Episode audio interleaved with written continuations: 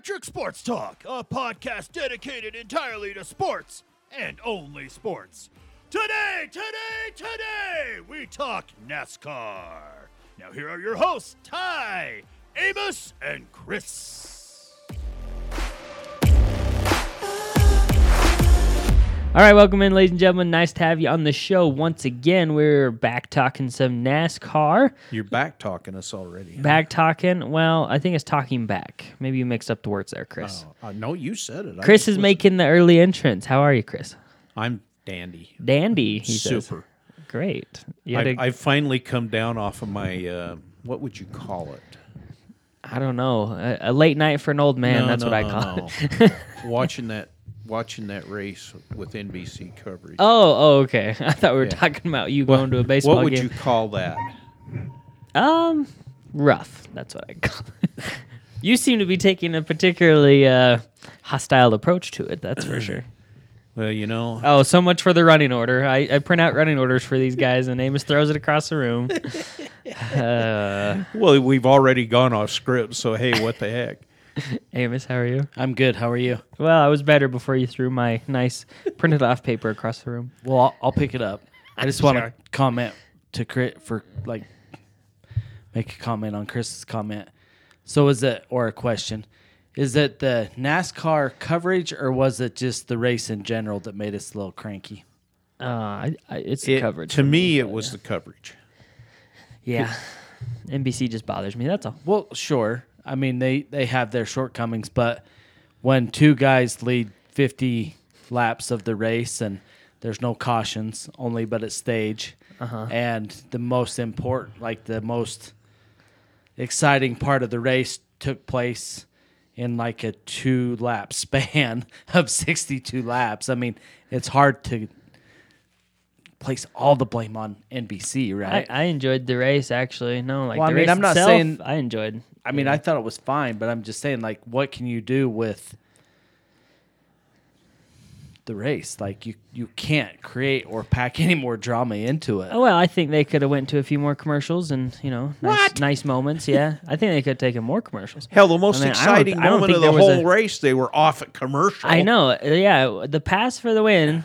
They had to come back from commercial. I'm like, hmm, nice. So he's running him down. We're watching it happen, and they're like, "This is an excellent time to go to a commercial." And then, you know, obviously we're spoiling the race, but later on, LH chasing him back down, and they're like, "This is an excellent time for a commercial." And I'm No, like, no, no, we went to Rutledge Wood at the ice cream store. I'm like, dude, they're gonna they're gonna freaking he's gonna pass him again when you guys are in commercial. All right. Anyways, we we can't complain about the coverage too much uh, because you know You know, I'm grateful. is what it that- is. I'm grateful that we get NASCAR coverage every week so that we Uh-huh. can sit and watch that race.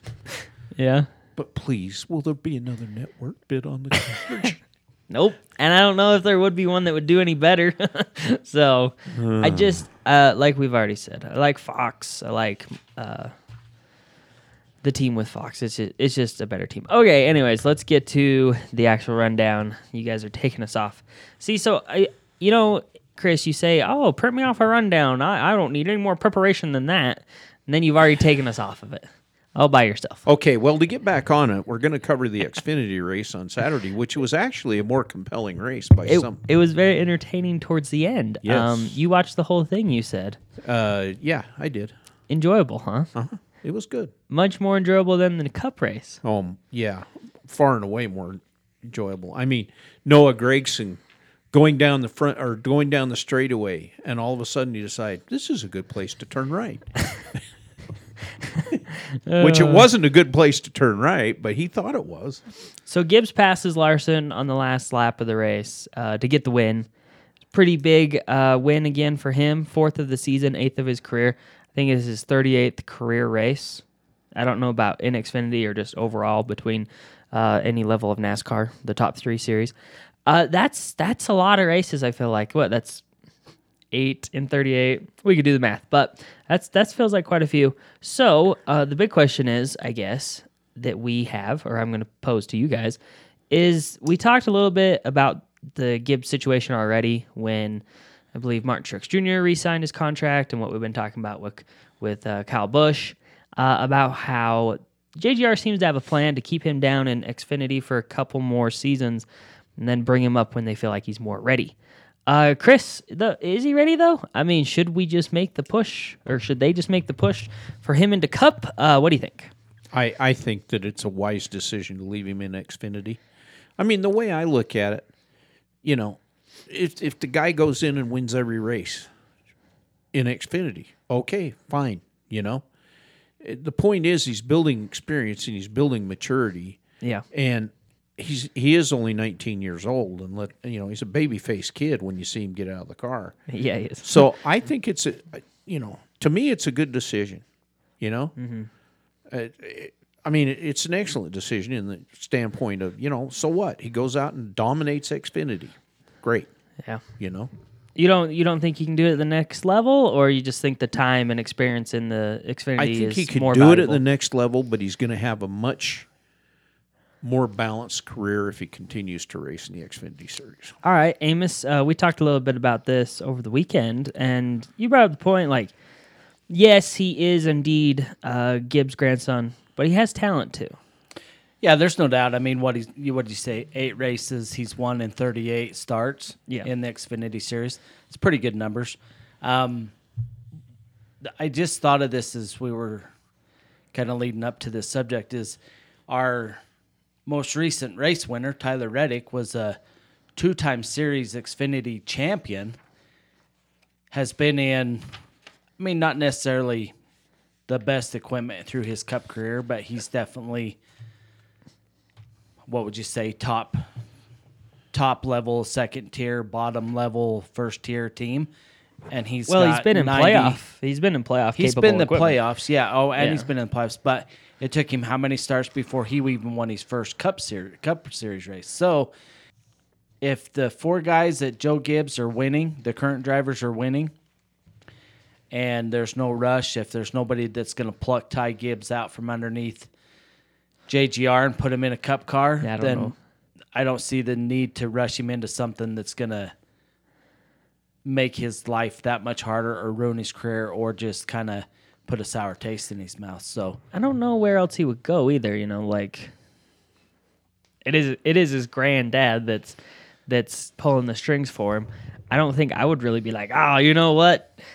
Well, Grandpa, uh, Kevin Harvick's retiring, and the four cars open. I'm going over there to Ford and Stewart-Haas. See ya. well, maybe if Joe Gibbs keeps blowing him off, he will go somewhere else too. So Maybe. depends Maybe. on the situation between that they have cooking. I so. don't- Uh, Chris does bring up a good point. He's 19 though, so that's that's extremely young uh, in all I mean, the kid consideration. can't even buy a beer in anywhere in the country. You know, I mean, let's Mm-hmm. face it, he's he's a young kid. Talent is real though. I think. Yeah, Um, I, I agree with that. I, I It used seems to to, be extremely real on the road courses. Yeah, well, I I would agree with that. I used to think Gragson was gonna no Gragson was gonna be the next big thing, um, but I'm I'm more leaning towards Gibbs at this point for sure. So Yeah. all right, um, let's uh, review the Cup race. I think Aim Amos kind of already spoiled the the grand review that we had for you guys. Okay, Um, so let's move on to the next one. Oh, Chris is already yawning over it. Oh man, it must have been rough for you guys. Um, no, the basics. Uh, Elliott led a huge part of the race. Had a very strong car. Won both stage or no, well, he didn't win both stage one and two, but he might as well have because of pit strategy and everything. Um, but I, believe it was Briscoe and Blaney as the stage winners. Yeah, I think you're right. So, eh, but in all intents and purposes, uh, Elliott was winning that race. He just didn't get the playoff points for the stages. Um, then Tyler Reddick makes a pass and leads the rest of the race. Um, Reddick was largely in the top three all day, from what I could remember. And him and Elliott battled it out towards the end, and then Elliott faded when he tried to catch back up to him. And uh, Reddick ended up winning it by a pretty good margin, actually. And it was it was awesome. Um, you couldn't take that smile off that kid's face. So, uh, what else did I leave out of the review of Road America Amos? No, that's pretty good coverage. I mean, it really I don't think honestly it- was. I mean, there were no incidents to talk about. I think all your major players on road courses this year finished in the top 10. The guys that have been having trouble throughout most of the season are still having trouble. Uh, Tyler Reddick's win shakes up the point standings a little bit, but really, other than that, there's not. I mean, as far as road courses go, it was a good road course race. I enjoyed it. I think I don't know how much more drama or hoopla you could put into the race. It was what it, it is. What it is. The only drama thing was Logano taking out uh, Wallace, which was pretty awesome, and then Wallace coming back and pushed him out uh, through the grass, which was entertaining in in some aspects. I mean, I was a little annoyed because that's my guy, but uh, other than that, like there wasn't a lot of drama. There was Yeah. like the chase down from Reddick the NBC, you know, put us into commercial, like we already talked about when. You know, they're- they come back and he's like, "Oh, they're, he's making the pass," and I'm like, "Great! I would have liked to have watched the the more of the chase down, but there wasn't a lot of drama." You know, the thing that's really starting to bug me about this new car mm-hmm. is on paper, you look at the way the new car is constructed and all its components and all that, and it should be a fantastic road racing car. Yeah. I mean, this should be just absolutely, you know, the most competitive racing that they've got in the whole circuit. And I, to me, it's kind of a dud. on You the know, road courses. Yeah. Some some aspects, yeah. I mean, you know, I mean, uh, Sonoma was not what you'd call No, engaging, and this Road America, you know, I mean, it pretty much, you know, it wasn't that engaging. Uh, I'm really kind of disappointed with the way this new car races on road courses, and and and I'm saying this because, like I said, on paper, this car should be fantastic on road courses. I think that uh, the COTA race was all right though. Like just talking about the road course that we've had, but yeah, these last two largely dominated by a few people and uh, not super competitive at times. Yeah. I mean, with that being said, though, I did enjoy the race itself. It was, I thought it was kind of entertaining, trying to figure out the different strategies that people were were implementing and uh, just kind of watching the field take shape. But it largely was a race dominated by Reddick, Elliott, and Larson. Uh, when it gets right down to it, those were the top guys all day. And uh, Chastain, I guess you could kind of add to that list because he was up there too. But it was it boring, Amos? Are we gonna say it was boring? Um, maybe the average occasional watcher of NASCAR probably thought, hmm, that race sucked. Or what do you think? Yeah. So unless you're a junkie, like most of us at this table, I don't. I think you would consider this a boring race. I guess you can make the argument why there has not been a contract signed for a race next year at Road America between NASCAR and Road America. So, but but I mean, when you're a junkie, you can find the things within the race that make it entertaining or for us to say it was like there's I'm sure there's people that are listening to this that watch the race and are just like how can you say that was a good race one guy led 30 something laps the other guy passed that guy and led the rest Yeah. there was no wrecks no crash no nothing there wasn't even really any miscues on pit road i mean nobody's getting suspended Other this than Hamlin just running through pit boxes Yeah, like it was Hamlin's- nothing. That was great. but see that that leads to a whole nother topic we could get into but i think What the the pit stalls being on the other side? well, side? no, just I just feel like there's a lack of concentration on the number eleven team. Period. He is the only driver, and I, I mean I've been watching NASCAR for twenty plus years, and and Chris has obviously watched it longer, and he can add to the comment if he wants. But I think I've heard of two other penalties where they've run through their pit box too too many pit boxes, and and Hamlin does it twice In one race. successive pit stops. I mean, come on, dude. So anyway, my point is, to a junkie, it was a great race. There was lots of cool things going on. It shakes up the points if you're following it weekly as we are. But if you're not, if you just tuned into it, the laps were for him. You know, it took a minute for him to get around one lap. There wasn't a lot of excitement, so it's like, miles. "Eh." you know, I'm going to change Yeah. the channel. So Yeah. we'll see where if Road America falls into the schedule next year. I'll be a little disappointed, but it is what it is. Bring back Kentucky. Yeah. All right. Um. No, we'll see. I think there has been, you know, just slight talks of the the road race in Chicago. This might be a spot to slot it in there uh, on a weekend like this. I mean, the no. the thing that sucks about potentially not going back to Road America is, you know, now where does the Fourth of July race go? Because it was kind of cool last year. I thought. Um, I didn't feel like there was as much fanfare this time. I don't. Maybe the coverage just didn't apply. Like I felt like the the fans really come through uh, last year, but this year it didn't seem like that. So I, mean, I don't know. Maybe it's just how it was presented. Uh, did they go back to Daytona maybe again for the Fourth of July? We'll see. Um, the schedule might get a little bit of a shakeup for sure. I don't I don't know if the road course will be as heavy next year. Um, yeah, I mean, what else do you want to say about the race, if anything, Chris? Oh, I, I think we pretty well covered it. Really, I, Okay. I, you know, the thing with Hamlin is it, uh, the pit road things being on the opposite side of the car. That's bunk. Turn left. That's bunk. You know, you Well, drop the jack, you turn left, and you gas it out of there. You know, this I was just idea of accelerating through forty-seven pit stalls. Well, and they kept saying like, "Oh, well, the pistols are on the passenger side, so you can't see it." I'm like, "Yeah, that might be the case. Like when I drive down the road, I can't really see that well, you know, on that corner." But there's also like three pit stalls that you're legally allowed to go through. How do you like not get back in the, the lane of travel? Ah, that's very strange. Um, Well, didn't I did enjoy it though. I mean, I don't care. Denny Hamlin, yeah, more penalties. The But didn't better. I he like go it. through too many pits, leaving his box? Yeah, Yeah. leaving the box. No, no, that's what I'm saying. Not getting in, getting out. So he got in fine.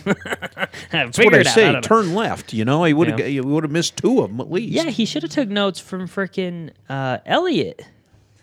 Elliott got out of that pit box on those green flag pit stops, and he was freaking motoring. He like sideways that thing out of there, avoided the wall, stayed in front of Reddick. Uh, I think that was maybe one of the most entertaining parts of the whole race was that green flag pit stop. Uh, that was that was enjoyable for me. All right, uh, Tyler Reddick gets his first career win, first win of this season. Obviously, that should go without saying, and it kind of shakes up the field a little bit. Um, he now locks himself into the playoffs. He was outside the playoffs before this, so it's it's a pretty big result for him. And I'd say RCR too. Now they don't have to have two guys fighting with each other over maybe the last spot um, or one of the last spots. So big for him. Uh, but Amos, maybe I'm wrong. Maybe maybe we'll see what you think here. Uh, this feels like Reddick could really rattle off more wins. Obviously, he probably should have upwards of three wins at this point. Uh, he really should have won at Bristol, and he had a great car in California, if I remember correctly. Or, uh, yeah, it was California where he had that leg problem, right? His leg kept going numb. He really could have won those two races before this one. Uh, he kind of hit a slump after being spun out there at the dirt race in Bristol, but it feels like he's having, or he has the talent, he has the car to really rattle off more wins than uh, just one. What do you think? Um, right now, based on what I've seen of Tyler Reddick, I think he's good for one win a season. Honestly, I just don't see him. I don't know that I see the consistency, or maybe it's the team he's on at this current point, but I just don't see mul- a bunch of multi win seasons. I don't really know that I'd say I consider him to be a true contender for the championship. Mm-hmm. So I I feel like he's a good driver. He has talent. Maybe he goes to a one of the upper level top tier teams and is able to produce a little better result. But I mean, RCR over the last couple of years has done real well. I feel like, and mm-hmm. they're right there contending. And you've rattled off a couple of races this year, and there were several last year where he had every opportunity to win, and bad luck bit him a little bit. Some of their own doing, some out of control, but Yep. their control. But I just, I like Reddick. I think he's a fine racer. He's a clean racer. He's probably well liked throughout the track or the garage area. Obviously, I think it was a cool win. I know you and I are pretty excited for him, but I just don't know that this is the catalyst that makes him like a two, three, four wins a season type guy moving forward. All right, so first career win, Chris. Uh, I think, you know, just a hypothetical. The 10 car is an open spot next year. Uh, I've heard nothing to suggest that that seat will be filled by anyone. Is Tyler Reddick a real logical guy to put in the 10 seat if you're Stewart-Haas? No, No, okay, no. and I'll tell you why. Because uh, Tyler Reddick signed a uh, another one year deal with Richard Childress Racing, so he's good mean- for 2023. Stewart-Haas can come in, swoop him up, I- pay the it's- contract off. No, it's not gonna Da-da-da-da, 10. They don't need No? somebody in the 10 car bad enough to go through all that gyration. Okay. Um, so you think his future is at RCR? And well, I'm not saying his future's at RCR going forward, but Mm-hmm. for the next year, yeah, his future is there. So, where do you think the long term uh, future of Tyler Reddick is after you know first career win? He's only what Well- 26, 27, somewhere around I there. think so, yeah. He's is he that old?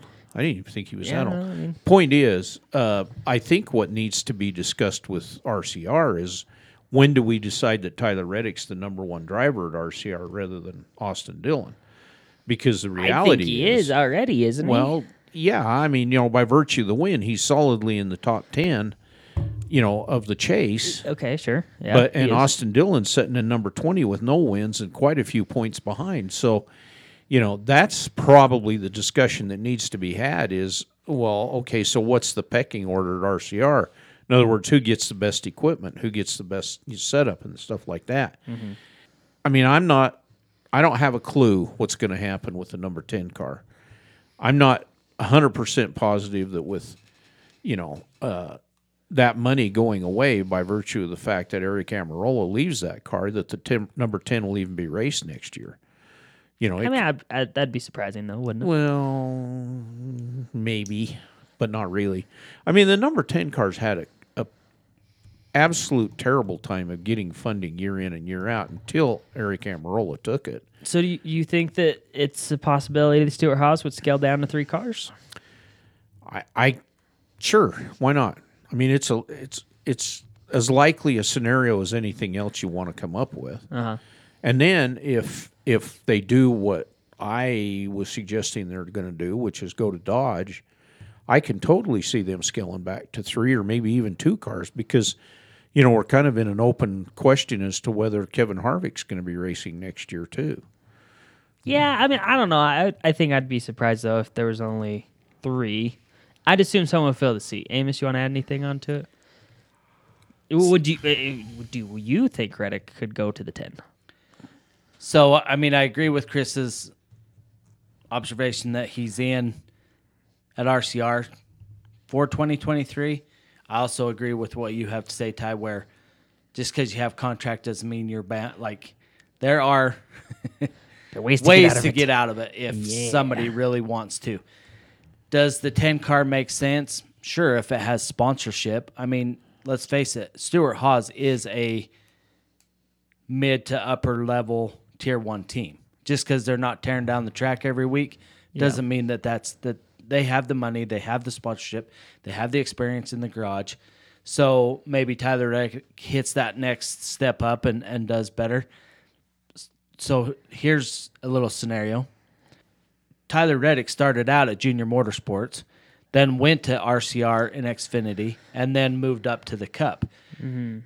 Junior Motorsports has expressed interest in moving up to the Cup Series. Yeah. I think if RCR wants to be more competitive for anybody who's driving in his stable, he needs to move up from two cars, whether it's three or four.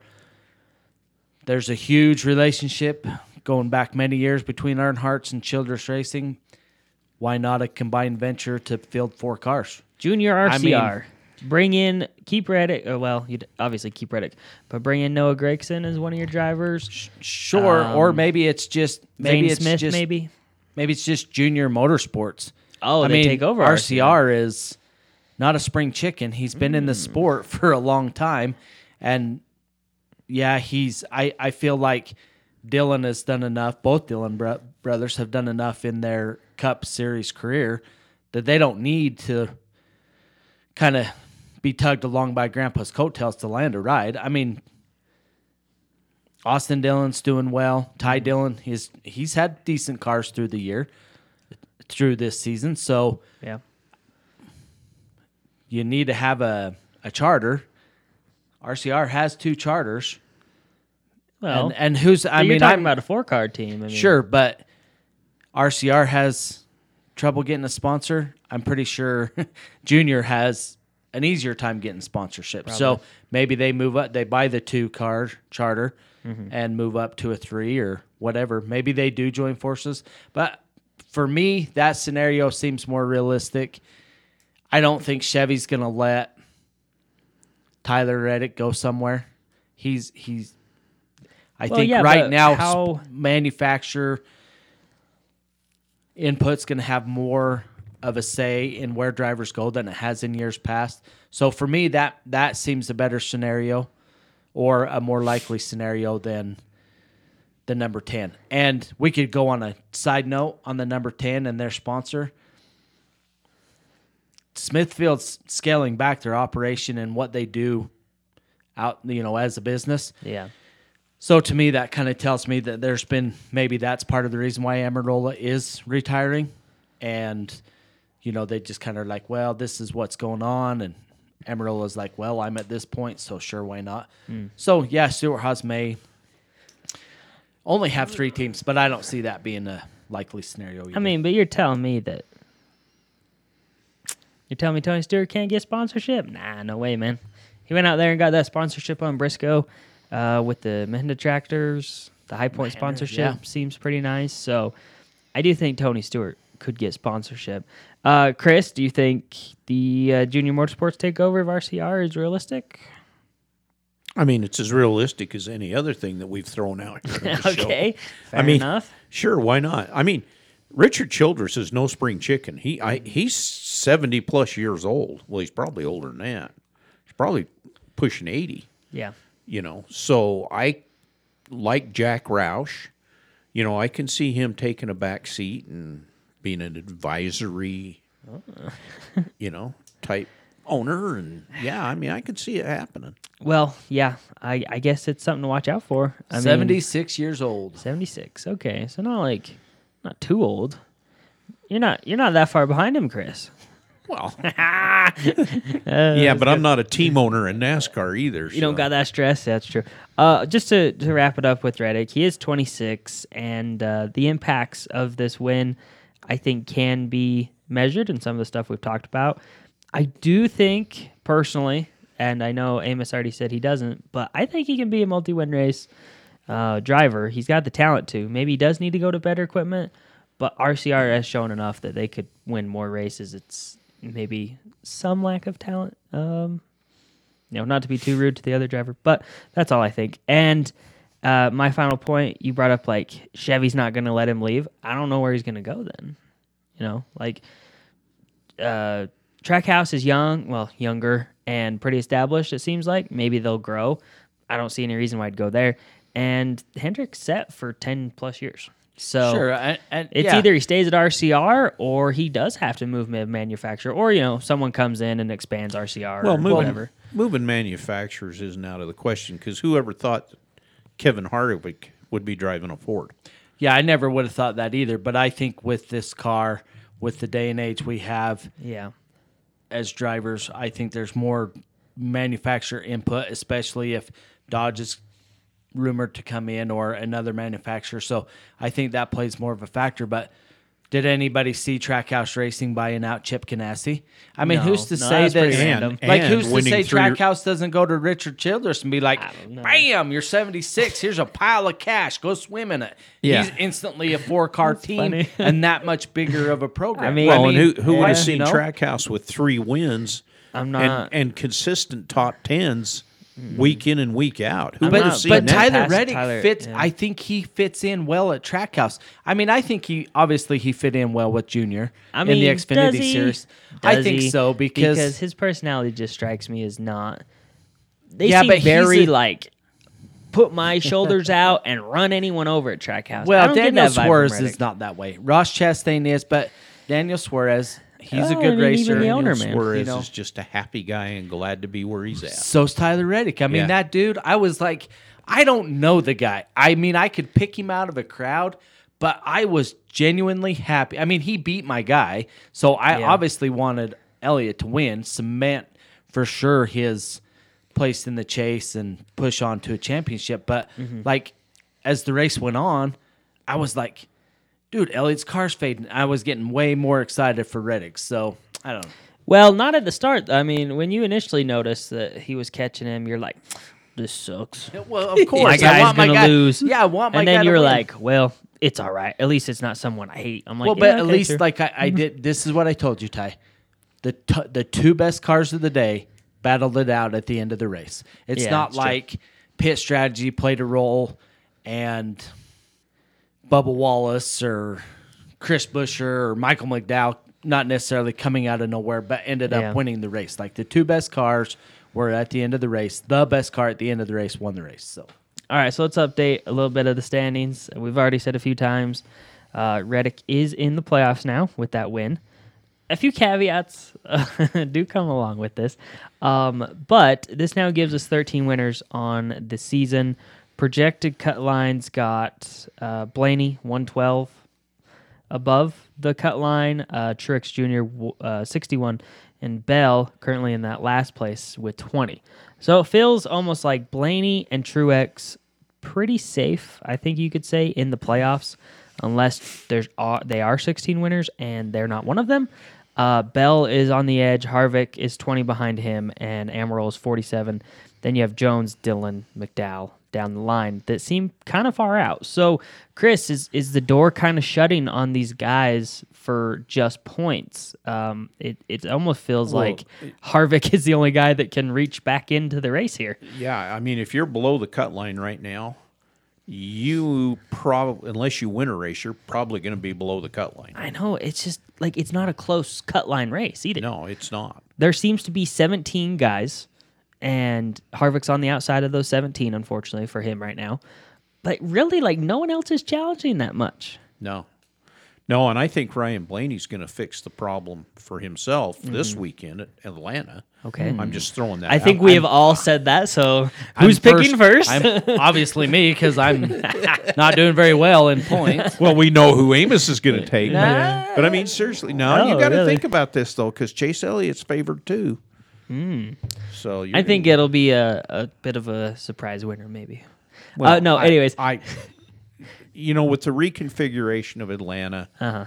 with the restrictor plates, I, I- think it's going to be a known commodity. It's going to be a Blaney, and Elliott, a Larson. uh, Okay. You know, I think it's going to be known commodity on this one. All right, uh, back to the to the standings though, Chris. The playoff projected standings. Does it feel like the field is set? Do you think this 16 we look at is the 16, unless someone outside this 16 gets a win, which I don't know how likely it is for any of them. Uh, is it is it already time to call the field? Kind of. No, No, not no, yet. because I I think there's some guys out there that are potential winners. Okay, In, who do you the- got? in the races? Well, as I mentioned, Ryan Blaney. okay, but he's in the 16, right? Yeah, um, I I could see so of the bottom 4 Uh-huh. so 17 through 20. Yeah. Uh, I honestly could see Kevin Harvick and or uh, Erik Jones knocking off a race. Okay. win. I, I think see either one of them. Jones had a good race in Atlanta last, or no, that was Talladega. Sorry. Yeah. But similar type of track, Right. kind of now. So, um, I mean, Atlanta's a mile and a half, but it races like a super speedway. Yeah, with the know. new configuration. Should- Right. It's it's interesting. that's Um, for sure. I mean, dare I say it, Austin Dillon could rip, rip a win off it, you know, at Atlanta too. Daytona's always a danger for him, for sure. Same with Wallace. I mean, I, I almost do feel like though it's kind of improbable for someone outside the 16 that we have, the, the 13, I guess I should say, unless we count Blaney. My hopes on Truex are kind of fading for a win. Um, Amos, does it does it feel the same to you that we just aren't going to get that many more winners? I was talking to you about how on the post race, uh, Dale Jarrett's very convinced that we're going to have more race winners. Um, what do you think? We've been talking about this all season. It's a great topic. 14 feels kind of to the point where I'm at of what I would say, which is sad because I do want the 16, but I, I just don't see it. I don't see 16 here. What about you? Okay, so here's where I'm at on this. I we talked about this earlier in the day. I've done a little thinking. So I either want it to be like 13, 14 race winners, or I want it to be very dramatic and have 17. Oh, Like, like if we're if if NASCAR's putting all this emphasis on wins, all this emphasis on being first at the end of the stage, playoff points, then then let's see the emphasis. Let's see what happens when we're rolling into Daytona for the last regular season race. Mm-hmm. Restrictor plate track, one of NASCAR's most famed tracks, and we got 16 winners. Or we have 17 winners. And let's be honest, Tyler Reddick has a win. Yes, I get that. Mm-hmm. But he only has 441 points to the good. So if Kevin Harvick gets a race win, then he bumps Kevin Harvick, Aric Almirola, either one of them get a win, they go ahead of Truex or, or Truex Jr., Blaney, any Sorry. of them guys. They get a win, they bump Reddick down. So at Reddick, hell, even um, Austin Cindric, Kurt Busch, them guys have to garner as many points in these last eight races. Like this is super important for them guys Yeah. because you d- you don't want to just say, "Oh, I'm in it on points." Like Ryan Blaney can't just say, "Oh, I'm in on points." Overall points, he's second behind Chase Elliott. But if he doesn't get a race win, it doesn't matter. We get mm-hmm. 16 race winners, he's done. It does feel like the similar type of conversation of what we said with Denny Hamlin last year. And he he did get in on points, and there wasn't too many winners to bump him out. But we were getting nervous there for a minute. I, I don't know, nervous is the right word, but we were speculating because we don't like him that much to be nervous for him. Uh, but we were speculating, you know, Hamlin's had such a great season as far as like overall points, but he hasn't got a win. Is he going to get in? It's like the same type of conversation where it's like, yeah, you're having a good season, Blaney. Uh, even Truex, you know, you're you're probably in the playoffs if it starts. Uh, but you should really get a win just to Yeah. make sure that you do. But see, last year Denny Hamlin was the points leader, the regular season points leader. So did we decide that he would get in He based does. on? Well, no. Okay. but he he didn't win it. Remember, Larson didn't right, but overtook that. Larson- but that's what I'm saying. Larson Like, eclipsed but but that's what I'm saying. Denny Hamlin was the points leader, so he kind of had that fallback. Yeah. Well, Chase Elliott's got two wins and is the regular season points leader. so he gets another win. He keeps rattling off decent finishes. I mean, the only like if if Blaney doesn't, he's second. He's not that far behind. but if he doesn't get a win, well, okay, well, so this is this is. I mean, short answer, Amos, sixteen winners uh happening or not? no, I think. No. Okay. I just feel like with the jumbled up races that we, I mean, we got a very diverse set of tracks coming up in these next eight races. So Yeah. two road courses, one that Well, yeah. one that last year a driver won that's not eligible again this year to be in the chase. True. Um, New, Han- you know, just there's just such a diversity in tracks that I feel like it's going to be. I think you're going to see guys that have already got some race wins that are going to work harder to like. I mean, I know you said short answer, Ty, but I told you this when we were watching the race. Yeah. Chase Elliott wins three races. He's for sure in. There is absolutely No, no, two- two way wins he's is in, out. though. I I know, mean, there's but no listen- way But you- what I'm yeah. saying is, you get that win, you're done. He's a guy that's been good all season. He he hits a he's co-favorite this week. You get a guy like Kyle Busch, Kyle Larson, Chase Elliott. They rattle, rattle out some wins because they're figuring out this car on these different tracks that they've been mm. to. Yeah. You might be in trouble if you don't have a race win. All right. Well, I, I do want to look at the schedule because you know it's unique moving forward, um, and just talk about kind of the, I would call it uh, the wild card factor that it has. We got eight races remaining in the regular season before we start the playoffs. Thirteen winners right now. It does kind of raise the possibility that there could be more than 16 or around 16 winners, maybe closer to 15. I don't know. Uh, but we look at Atlanta.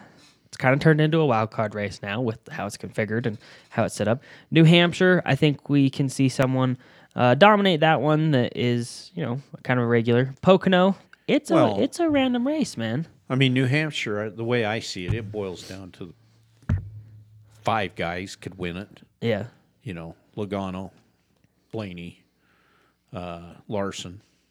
Uh, William Byron hasn't got a win yet, and he does well at.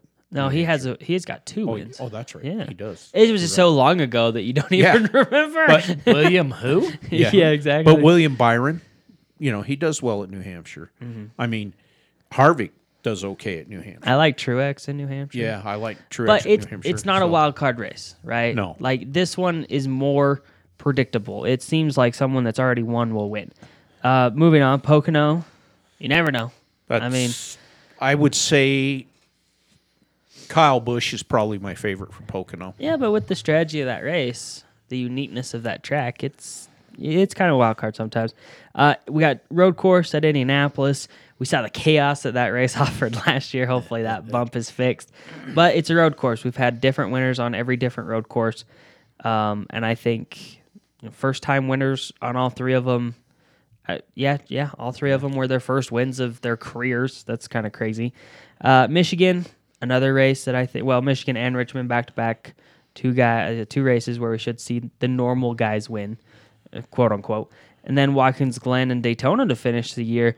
A road course where I do think more of one of the usual hitters will uh, will win, but it's still a road course. You never know, and Daytona's always a wild card. So I don't want to be like, oh, this is what's going to happen. But we're at 13. There's five wild card races. That's a possibility of five different winners, and three races where I think we'll see your usual guys. You know- but maybe one of them could be a new winner. It comes back to me in my mind. It comes back to I hate seeing Daytona on the schedule where Daytona's on the schedule. I love it. I don't know why you hate it. I love it. well, because I just hate the fact that Daytona is truly a wild card. Mm-hmm. I mean, it really depends on where you're at on the last three laps as to whether you're going to win that race or not. yeah. And the bottom line is, is there's going to be some guys, you know, in that bottom four that I mentioned, they're going to, if they haven't made something happen before Daytona, I mean, Katie bar the door. It's going to get, you know, it's going to be crazy. It's crazy. be crazy. Well, it's like uh, Dillon was Dillon and Reddick going for that last spot last year in Daytona, and uh, Dillon ends up wrecking. I mean, it's just a track that you don't want to you don't want to leave your fate up to that track at all. And these guys that are, I mean, it is kind of feeling like a 17 horse race, and it kind of feels like there's four guys out on points right now, and it's really going to come down to Bell and Harvick, but. That's not where I want to be going. I'm if I'm aim- Kevin Harvick being like, "Oh, don't worry, I'll pull something out of my ass there," because I don't think he will. I'm in Amos's corner on this. I'd really like to see 17 or 18 winners. That'd be Yeah, if we're gonna get to the point, man, I just mean, wrap uh, it up. that Just- that just- to me yeah. would just be it, it'd be wild. Unfortunately, okay, so here's my quick predictions. I'll let you guys inside my mind for a minute. Atlanta, Blaney, Ooh, I don't know. New Hampshire. New Hampshire's Truex. So there's two winners. That gets us to 15. Uh, and this is my honest feelings. Pocono, um, I think Busch is, yeah, Busch is probably a good shout. Either Indianapolis, brother, really. yeah, Indianapolis. Um, Briscoe was really good there last year, and I think Chastain will be good there this year. Michigan, that feels like a usual guy, mm, maybe a Truex type of race, probably a Larson type of race. Richmond, uh, another usual type of guy. Take your pick. Watkins Glen, I feel strongly with Busch or uh, Joey or Chase Elliott, and then Daytona. It could be, it could be anyone. So there's there's 16. There's my there's how you get to 16 is what I think could happen. But the two guys that win are already firmly in the playoffs in my opinion, and then it just comes down to Daytona potentially. So no, I don't I don't think I don't think we get 16. Uh, but the schedule does offer a potential for chaos, and that's that's what's nice. I know, Chris, you don't like it very much, but it could be fun. Well, I, I mean, I love Daytona. Yeah, Don't get me wrong. It's just that I hate to see people whose fate is hanging in that race because it's it's not going to end well for Well, somebody. Let me just put it that way. Let's make the pick, uh, assuming that we don't have more winners, or those winners are Truex or Blaney, because we feel pretty strongly about that, um, about either of those scenarios. If it comes down to Harvick or Bell, uh, Chris, do you do you go with Bell or Harvick for the last eight races? Who do you think performs better uh, and gets that last playoff spot? Boy, I, I got to go with Bell. You're gonna go with Bell, Yeah. okay? Amos, old guy, new guy, huh? pretty much. Man, and they've both been pretty even through the year They too. have, so yeah, very honestly, I think my opinion is at this point it's too close to call. I think probably just youth and exuberance wins out, just kind of by virtue. I mean, Mm-hmm. Harvick wasn't able to close the deal last year, so yeah, I'd have to say Bell maybe have a slight advantage. He seems to be running just a little bit better. He's qualifying a little better. He's not yeah, having to work as hard to keep his higher finishes than Harvick. So, and and you you know we talked about this a little bit, and we've talked about it more through the season as qualifying's been back to normal. So, I I, I think that's going to kind of give every every little bit counts, and that's an edge that'll get Bell over the top. Well, the funny thing is, both 18 starts. They're se- well, they're separated by 20 points right now in the drivers' points. Uh, four top t- four top fives for each guy, 10 top tens for each guy. They're Yeah, I literally mean, running very parallel races, Yeah. but uh, Bell's just getting a few extra points here and there. That's making up. What I think happens, what I see happening, Okay. is Prediction over this time. next eight races, somebody like Kevin Harvick, Aric Almirola, Uh-huh. Erik Jones, Austin Dillon, another person outside the top sixteen wins a race. So then that kind of puts the pressure on the guys that are in the sixteen for races, Blaney, Truex, Oh, Bell, people like that. I think they start driving more of a quote unquote Ross Chastain style race for the remainder of the year. Okay. And it's like, dude, I need a win, so you better get out of the way. So this deal. is a big I think thing, that though. adds some intrigue and some drama to the last little bit of the regular season. Uh, let's just let's say Austin Dillon does win this weekend in in Atlanta. I mean, essentially Bell and Harvick are you're left for dead at that point because Blaney is 61 uh, sorry, Martin Truex Jr. 61 points above the cut line, 41 in front of of Bell and and 61 essentially in front of uh Harvick. You're not going to make that up. Like you're just not going to make that up. So ooh, the drama, That- the potential drama. Essentially, that's two races. it could be. You, yeah. you exactly. yeah, I mean that's two races, Two races for leading Harvick, for points, sure. finishing in the stages. Yeah, Yeah. I mean, Yeah. Yeah. I think there could Well- be some mayhem over these last eight All right, races. final final question. Uh, I do want the short answer on this one. Uh, possibility that someone that's that's not this 17 that we've talked about, like give me a percent uh, winning in these next eight races. Someone like Jones, Almirola, Wallace, even Keselowski, who's dead last in points, but is in a decent equipment. Um, Chris, percentage chance you want to give that? Oh, I'd have to give it at least a fifty percent chance. At least a 50, a Well, 50 yeah, I 50. Whew. yeah. That makes me nervous. if Well- I'm Chris Bell, that makes me nervous. Amos? I'm not as Okay. optimistic optimistic as Chris. I'm going to go with 15% because them guys just that them drivers you named, they've had their good moments through Uh-huh. the season, Yeah.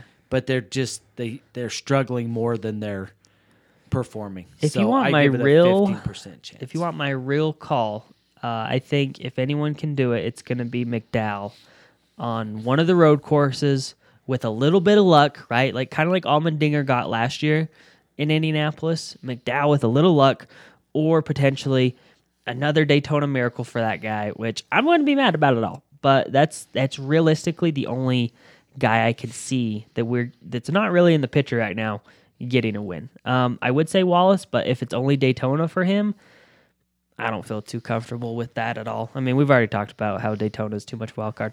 Okay, um, let's move on to the race in Atlanta. I think you guys all know who we're leaning towards. um, but Chris, kind of talk about how the track has changed. If you can uh, go back and remember for us and how it affected the racing. Well, now they- that we've seen it once. They changed the banking on the track to where it's much steeper. Um, they've got new pavement on it, which kind of makes for single line racing. Now, the pavement could have changed drastically since the springtime because it's been sitting there in the hot Georgia sun, oh yeah, you know, sweating. this is sweating. and so the, the the track surface could have changed, you know, quite a bit since the first race because it was brand spanking new at that first race.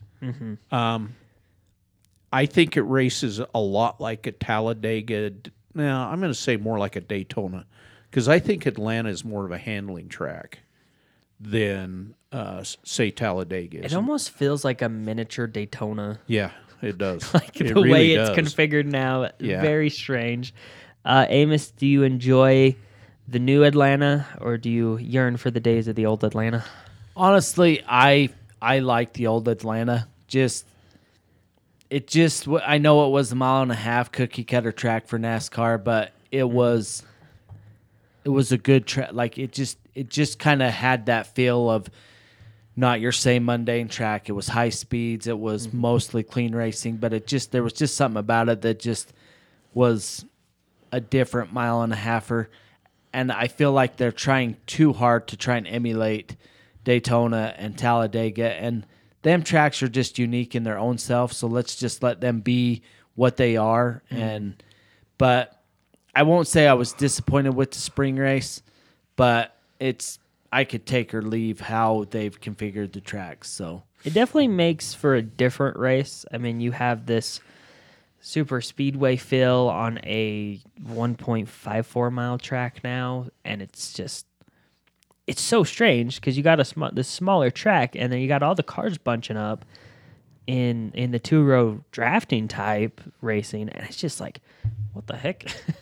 this track is way too small for that. It feels like, uh, but it doesn't make the race unique. That's for sure. Uh, what uh, what type of of racing do you expect then, Chris? You talked about the surface might have changed a little. Uh, do you think we'll see that much different from what we got in the spring? No, because we're tr- we're we're racing with a restrictor plate, and that zaps horsepower. It affects the car's ability to accelerate away from situations. Uh, I, I think you're going to see follow the leader in two lines. Maybe somebody will be real brave and drop down and try and make something happen in the middle. Go triple, huh? Yeah, but seems but the track is too narrow. I think for much of that uh, yeah. three wide racing. That's Yeah, just my opinion. Of course, these guys, the way they've been racing this year, they'll crap. They'll go five wide if they think they can gain something. You know. All right, Amos. Any more to air out here in Atlanta? So the only thing I'd like to point out is this is the first of three tracks that we're repeating on from the regular season where we we're mm-hmm. coming back a second time. It's the first of four tracks that are similar. Like Michigan and California, they're not the same track, but they're very similar. So I, I kind of tend to agree with Chris. It's going to be a lot of single file, too wide.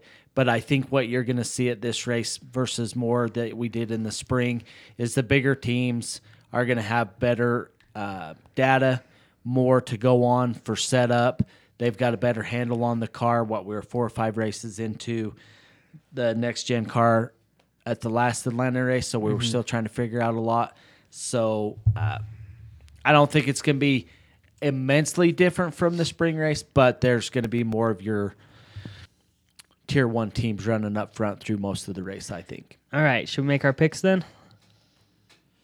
Sure. Yeah, why not? I can't get any right anyway. So. All right, so we didn't go over the picks uh, because we were having so much fun talking about Reddick in the standings. But I did score two points last week, which brings me up to 26. Chris, you didn't score any, and Amos got on the board after seven weeks, I think, yeah, I'm on a roll. of not scoring. so he's at 13 now. So the gap has doubled between me and Amos. Uh, I don't know if you're gonna make it up, Amos. You really gotta go on a run here. So well, you could hit a streak of what I got right now. So yeah, like, but don't even get Chris too confident. Is, even Chris is eight points in front of you. He's three races in front of you at this point. we only have like 18 more races, I man. feel like I'm making good picks though. That's the problem. you did. No, you did. Uh, we'll, we'll talk about it when the show's over. You actually made all your picks ended up in the top seven of what we were looking for. So it was basically I'm not the even same kidding. as last week, right? I'm not even kidding. All right, uh, let's make our picks for winner, pole sitter, and who has the best uh, manufacturer day or day as a manufacturer. I think is would be more correct. So you got three picks on that one. All right, Amos, uh, lead us off. Who wins this race? Second time in Atlanta for the season. So I I know that there's been discussion of Ryan Blaney. Atlanta's not what it oh, was yeah. when he's won there last year. It's a restrictor plate. Penske does well on the restrictor plate, but I am not picking Ryan Blaney. Bah, So horrible. I mean, is it? yes, Why? Chris, tell him, tell him why this is horrible. Every time I pick Blaney, he's the first car out of the race. Wow. He can't handle the pressure. okay. Fair enough. I and this pick really pains me to make, but I just feel we're due and it's a restrictor plate race. So I'm going with Ross Chastain. Oh no! you have gone with the man that you, You have gone Man, over to the dark side. I tell you what, he's like slowly creeping up like I don't know. He's kind of turning into a Denny Hamlin type person for me. I don't know why. I just I bet Denny wouldn't be happy with that. Who's a? Well, they interviewed. Did you see his interview during the rain, the weather delay in uh, Nashville? Like, I don't know. I just thought I'm not going to go into it because like it's a long story, but I just was like, dude, you're just Ross Chastain. You're not Dale Earnhardt Senior. You're not Dale Earnhardt Junior. You ain't uh, Jeff Gordon. Like you're just Ross Chastain. Yeah. And everything that everybody's saying on the broadcast is going to your head. Step it back a little bit, bro. Like just calm down. The only thing I want to say, really, for Ross Chastain is I wish the commentators would stop giggling every time he tries to run people off the road because he did it again in this race, and they're all like, "Hee hee, that was funny." I'm like, "It's not funny." Like he's a, and then someone come back and about put him in the grass, and I thought, you know, not that I wish ill will on anybody, maybe except Denny Hamlin. Um, no, that was a joke. Uh, it just would be maybe nice to see Chastain run into the wall for a change and have Justin Marks fix a car, and maybe they won't be like, "Hee hee, that's so funny when Chastain does that." Uh, Chris, let's uh, let's Yes. get off the side path here and make your pick for race win. Well, he didn't take my choice for race. I'm going to go with Ryan Blaney. So you guys have agreed on a lot of picks, yet you are behind me. So I don't know if Well, I mean, here it is. he's like he didn't take my pick finally. Eh, okay. Well, here it is, though. You know, Penske does well on restrictor plate tracks. Uh-huh. Penske does well on the aero type tracks, which Atlanta has become. Yeah. I, I just, I'm picking Ryan Blaney. All right. That's my final answer. I will say though that I did want to pick both these guys. So no. you're you're on the But I'm right. sure you'll whoever you pick will win. So I, you guys are on the right track. That's for sure. Good job. The ch- chasing the champ. You'll get there soon. uh, so I'm gonna go with a guy that's just kind of tested and true on tracks like this, and uh, I'm gonna go in the Hendrick stable and go with Alex Bowman. Oh. Hasn't performed like exceptional lately. I feel like. yeah, but- we're about due for I an don't Alex think I can Bowman do No, race, aren't we? When we get on these racetracks, he just finds something. So I, I want to say I can't get behind you on that, but then when I start thinking it through, I'm like, yeah, I can see it happening. you like it more and more. Yes, this is I can excellent. see it happening. This is why I lead the points. All right, uh, Amos, who sits on the pole for this race? I haven't got a clue. Well, that's why you're not picking first. I know. It ain't going to matter because he's only going to eliminate one of 36 guys. Maybe 37. I, I'm going with William Byron. He, You can go he's a Willie well. He does well qualifying on restrictor plate.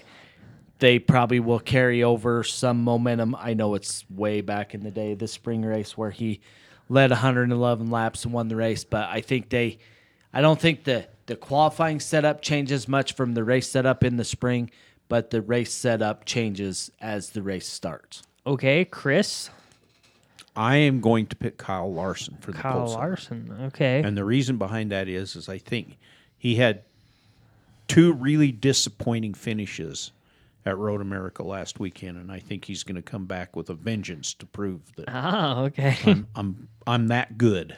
He's that good. Well, Probably I should have picked him for the race winner, but We, we don't need him to prove that. We know he's good. Uh, okay, so qualifying kind of tough, uh, but I like the mindset with Penske sometimes that you've thrown out there, and uh, I like the young guy that seems to qualify pretty decently. So I'm going to go with Austin Cindric. Ooh. All right, manufacturer. Uh, there's only three choices, so we will be able to pick the same one. Um, but Amos, lead us off. Who do you think has the best day as a manufacturer? Uh, and just you know, for some insight, Chevys did really well uh, in the spring here, and Ford's right behind them. The Toyotas, uh, as they were in the spring, were yeah, nowhere but I to be think the. Toyotas are a completely different animal now than they were. All right, so do you want to pick the Toyotas there, Chris? Huh? No, I can't because my race winner's in a Ford. okay, Um, s- I'm picking Chevy. Chevys. Okay, Yeah, six of the top ten finishers. They seem to be racing. They're a little more sporty lately Uh-huh. d- across all tracks. So yeah, Chevy for sure. Chris. I like Amos's choice, but I'm going to go with Ford. Okay, Fords, just for the race winner, huh? Yeah. Well, no, for the for the best team. But you picked a Ford Well, the for be, the race the best manufacturer. For So the race. if if like Ford wins the race, but Chevy gets the next top nine spots, does Ford have the best day? no, Well, they won the race. but they didn't have the best. Who gets day. the winner's check? Ford. All right. Um, I'll go with Chevys too. Same reasoning for for what Amos had to say. Uh, anything else to add in their picks? Amos, you need. I some, could use you need some some help. love. So anybody out there in NASCAR land, you know, Come on, Chastain. I, I don't know. I just think it's going to be like so. We picked Alex Bowman, Ross Chastain, Yeah. Ryan Blaney. Like, yeah, it's just going to be one of them days where people are just beating on each other. I just have a feeling. All right. Uh, let's get the weather report for Atlanta, courtesy of, of Chris over there, our residential weather man on the show. Well, uh, Saturday, Friday, and Saturday is uh, mid 90s, but the chance of rain is 58%. And when you're in that part of the Oh, country, no. And Sunday's 84, when you're in that part of a country, of the country, and they forecast rain in the summertime, it's pretty likely it's going to happen. All right. So maybe a potential Monday viewing of the race. Potentially, except they're definitely forecasting rain on Monday. Maybe a potential Tuesday viewing of the race. Maybe we will watch the race and then do our show. Uh, okay, well, that's nice. Uh, hopefully, it doesn't get rained out. Uh, let's wrap it up and get out of here. Amos, final thoughts as we head into Atlanta. Eight races left, another first time winner, five on the season now. What do you want to leave us So, no first time winner at this race. Okay. I think. Yeah. like I said earlier in Be the a program, repeat. I'm pushing for either 14 or 17 race winners. That's a very big number, like gap. Yeah, but like you know, if, if NASCAR wants to generate some drama, man, put 17 race winners, hmm. put 16 race winner. Well, 17 by the time we're at Daytona. 20. Let's do just 20. make it so that it's 17 going into. I mean, obviously, yeah, you could do that. But We're at let's do 17 race winners when we oh. go into Daytona and have it be so that one of the guys that have a win that's on the uh-huh. outside looking in has to Wouldn't that do whatever to win the race, right? And Austin. Cindric. oh, I've written the storyline. Cindric has the lowest points, right? So he gets he's the guy sitting 17th as we head in Daytona. He's he's got a win, but it's not enough and he won the 500. How awesome. And he goes back and wins Daytona again to get into the chase. Yeah, We've not? written the script perfectly. Um, hopefully not though. That's that's not a great script. Chris, what's your final thoughts on today's show? Well, I think you are going to have a first time winner this year at uh, Atlanta, and it's going to be Ryan Blaney. okay, good. I hope so for your pick at least. well, no, I mean, I th- you know, I think my pick's is a, a solid pick. Okay, well that's good. Lots of confidence after a, a goose egg last week, so that's nice. Well, yeah. All right, we're gonna out of here. The race will be at uh, three Eastern. Of course, we can't have a nice kind of early race. So right when the rainstorm rolls in, I'm sure we'll have that race. Uh, three Eastern. It'll be on USA Network. You can watch it on the NBC Sports app, Well- as we figured out. I have one other thing to say. Oh, okay. So I spent some time farther north than Georgia, but in Maryland. Uh-huh. But trust me, this time of the year, when they forecast rain, it's to happen. Well, so okay, maybe expect it's a Monday, in the afternoon. Tuesday, Could be hopefully not Wednesday. Wednesday race. it's not that far away from home base in Atlanta, but uh, we don't want to push too far out. So, all right, guys, enjoy the race. We'll be back to break it all down and look forward to New Hampshire, the only race in New England. If you haven't heard that commercial, so get your tickets. Uh, and I'm like, wait, Watkins Glen? Is that not? I don't know. I don't know the geography. Someone will have to tell me. Um, all right, we're gonna get out of here. You guys enjoy the race. Have a nice day. Have a nice rest of your day as well. And uh, we'll talk to you next week. Peace out.